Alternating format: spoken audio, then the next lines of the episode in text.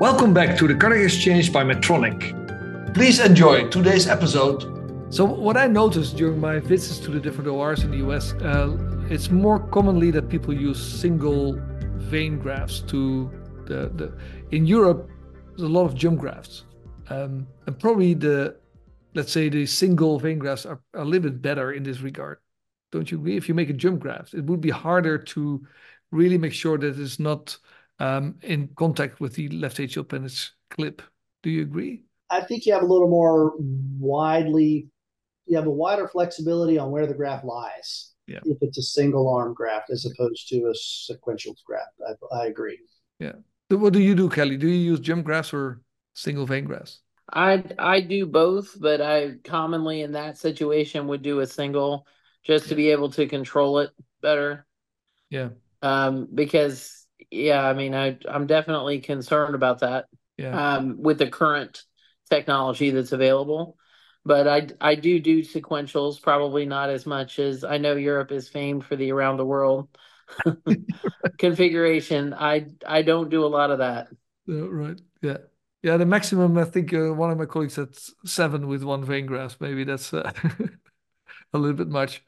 But uh, uh, Jeff, um, anything with sequential grafts or a Y graft with a memory artery and and and a REMA is is you know I I think we know that a LEMA to L A D is what makes you survive after heart surgery. So I don't do anything that could potentially compromise that. So I usually put the LEMA to the L A D. Nothing comes off of it.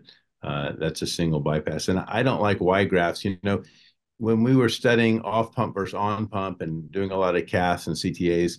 One of the things that stuck out to me was that um, the incidence of early graft failure in both on and off pump was twenty, twenty-five percent in several large clinical trials. So if I'm going to lose one distal, you're going to lose three distals if you have a jump graft. So if my patient has enough vein, I'm going to do individual vein grafts, or we've been using a lot of radial artery as well uh, yeah. to each each distal. Exactly, yeah.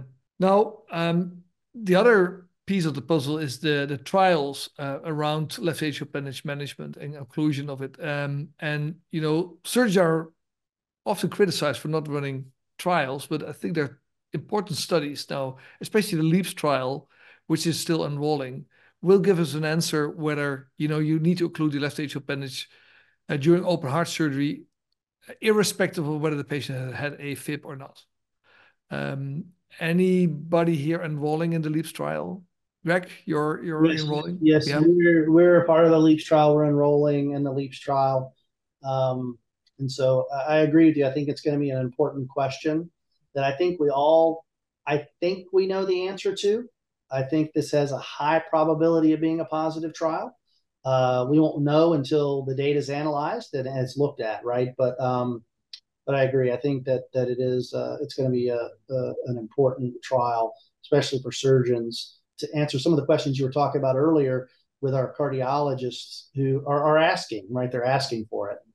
Um, uh, to be honest with you, the most common question I get from the patients is, do I have to be randomized? Can't I just yeah. That's the most common question that we've had in our in our, our study so far from the patients. That right. It just makes sense to them, right? That that if it works for AFib, why doesn't it work for people without AFib? Exactly. It's yeah. it's interesting because that's also our experience. We're we're also enrolling in the LEAPS trial, and and that is exactly the number one thing. And actually, you know, we've had a fair number of people decline the trial when they can't say for sure that they're going to get the clip. I think it's important to remember that this trial is designed for people that are high risk for stroke, so high C H A two D S two-VASc scores, you know, older people, et cetera. So it still isn't going to answer the question of should every patient that gets cardiac surgery get a clip, but it's definitely, um, I think, well designed in that it's got uh, risk factors that certainly, if those people are high risk for, you know, developing AFib, and high risk for having strokes, then they're likely going to be the ones that benefit. And I think the new AFib guidelines that just came out are sort of commensurate with that, in that they're looking at, you know, AFib now as a continuum of disease and looking at, you know, the beginning of it from with risk factors moving forward to the phase where they're actually in AFib. But the, the process of developing AFib likely happens decades before. Yeah. And of course, the major advantage of getting a clip is that you don't need to anticoagulate, um, hopefully. So, so Jeff, any protocol that you're having, so a patient comes with AFib, you do an ablation, patient gets into sinus rhythm, and you, and you uh, clip the left atrial appendage. Does that patient still need anticoagulation? That's a great question. I was hoping you weren't going to ask me. Um, so, uh, you know, I don't know the answer to that. And I, I don't, I don't think we know the answer to that. I, I personally leave them on anticoagulation and tell them it'll be up to their cardiologist or their E P cardiologist whether or not they stop their anticoagulation. As you know, uh, we, you can get thrombus in other areas of the left atrium and other areas of the heart with atrial fibrillation. So just because we've ligated the left atrial appendage, that doesn't necessarily mean we've eliminated their burden for clot and possible thromboembolic stroke. So I, I generally leave them on. I don't think we know the answer to that, but it's a great question. Right. Yeah. And and then maybe to Greg, so what kind of anticoagulation do you uh, recommend? So, um, I, I, you know, I agree with Doctor Miller. I think that most of my patients I leave on anticoagulation. I think that there are some rough Uh, not guidelines, but but things we look at, right? So left atrial size, if their left atrium's over five centimeters, uh, if they have poor left atrial transit, uh, if they have smoke in the left atrium, if their C H A two D S two dash VASc is over three, right? Those, those kinds of guiding principles would say that that person probably needs to stay on anticoagulation. Um, I think also what kind of procedure you do matters, right? So a traditional Cox four maze with an R F ablation clamp, the amount of scar in the left atrium is minimal, as opposed to some of the minimally invasive procedures where you carpet bomb the entire posterior wall of the left atrium.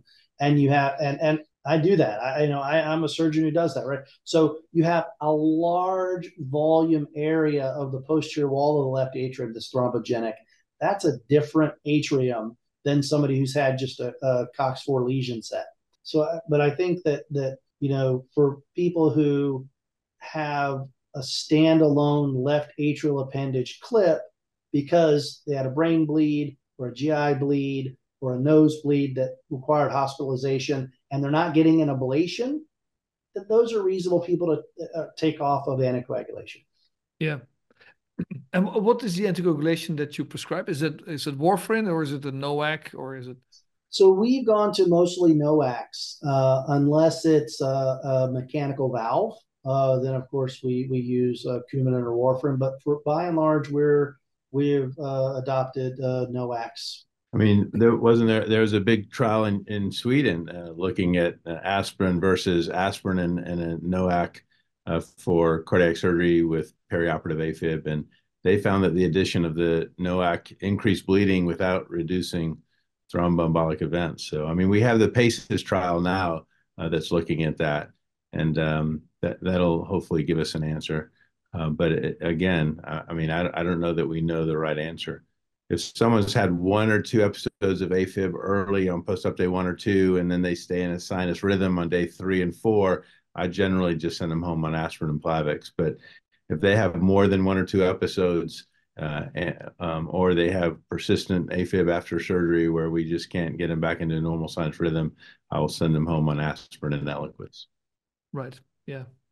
I, I'd like to ask a question of the panel, if I could. Ha has the addition of, or if you do this, addition of a posterior pericardial window change your aggressiveness of anticoagulation? Because I, I know that in our practice several years ago, before a lot of us widely adopted that, we were seeing, I don't want to say routine, but a fair amount of posterior pericardial windows being done or pericardiocentesis being done because of anticoagulation for post-op AFib or for valves. Uh, whereas now that we're doing windows, we're not seeing that particular problem. How about the, the you guys? Are you guys doing that? I haven't been doing that. But I, I agree with you anecdotally. As I think back over my career, I've seen a lot more patients with pericardial fusion complications than stroke complications. We don't do it here either. And we we anticoagulate pretty similar to what uh, Doctor Miller described. We, you know, if someone has, um, you know, less than an hour of AFib twice, then I don't uh, anticoagulate them. But if they, you know, if it lasts longer than that, or if it's still coming back by post, you know, post-operative day three, then I will do it for three months. And then the other issue, of course, is, you know, do you stop it at three months? Do you continue it? You know, I, I tell them it's for three months. And, and if a cardiologist asks me, then I'll say, you know, as far as I'm concerned, it can be stopped. But do we know that for sure? You know, that's also hard to answer. You know, it, it goes to the question of, is postoperative AFib really its own entity, or is it the, you know, the other kind of AFib rearing its ugly head? And I don't know that we know the answer to that yet. And do you feel, Kelly, that the cardiologist will stop it in time if if they can? Well, that that's the million dollar question. Um, in general, I feel like probably yes, because they're still expensive enough and patients tend to hate them, that I think patients will often ask. And at least here, we're pretty close with our cardiologists. So they have no problem shooting you a text and saying, you know, is it okay to stop this? So I think they probably do. And, and it's probably largely patient driven.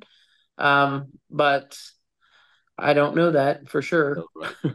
So, Greg, I see you that it's clear instructions are are very useful, isn't it? Yeah, absolutely. I think that that having a clear communication and, and that kind of stuff is very, very key, because I have lots of cardiologists or, or for that fact, internal medicine and family doctors who put people on anticoagulation and then never take them off, right? They have a C H A two D S two Vasc over two.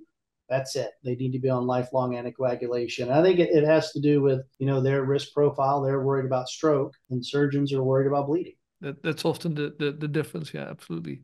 Yeah. Great. Thanks very much for joining this podcast. Um, exciting to discuss this left atrial appendage management. Uh, we will see more data coming in the coming years about, you know, how to treat patients that undergo cardiac surgery, whether they should get routine left atrial appendage uh, closure or not. But for this moment, uh, it's great that we have um, a device now that is also enabling you to do a left atrial appendage closure, um, uh, minimally invasive, hopefully also in the future, even better. Um, and so um, hopefully we will see more of these patients and we will learn more in the future. So thanks very much for joining uh, for this podcast. Thank you for listening. Be sure to subscribe at medtronic dot com slash cardiac exchange to find additional podcast content.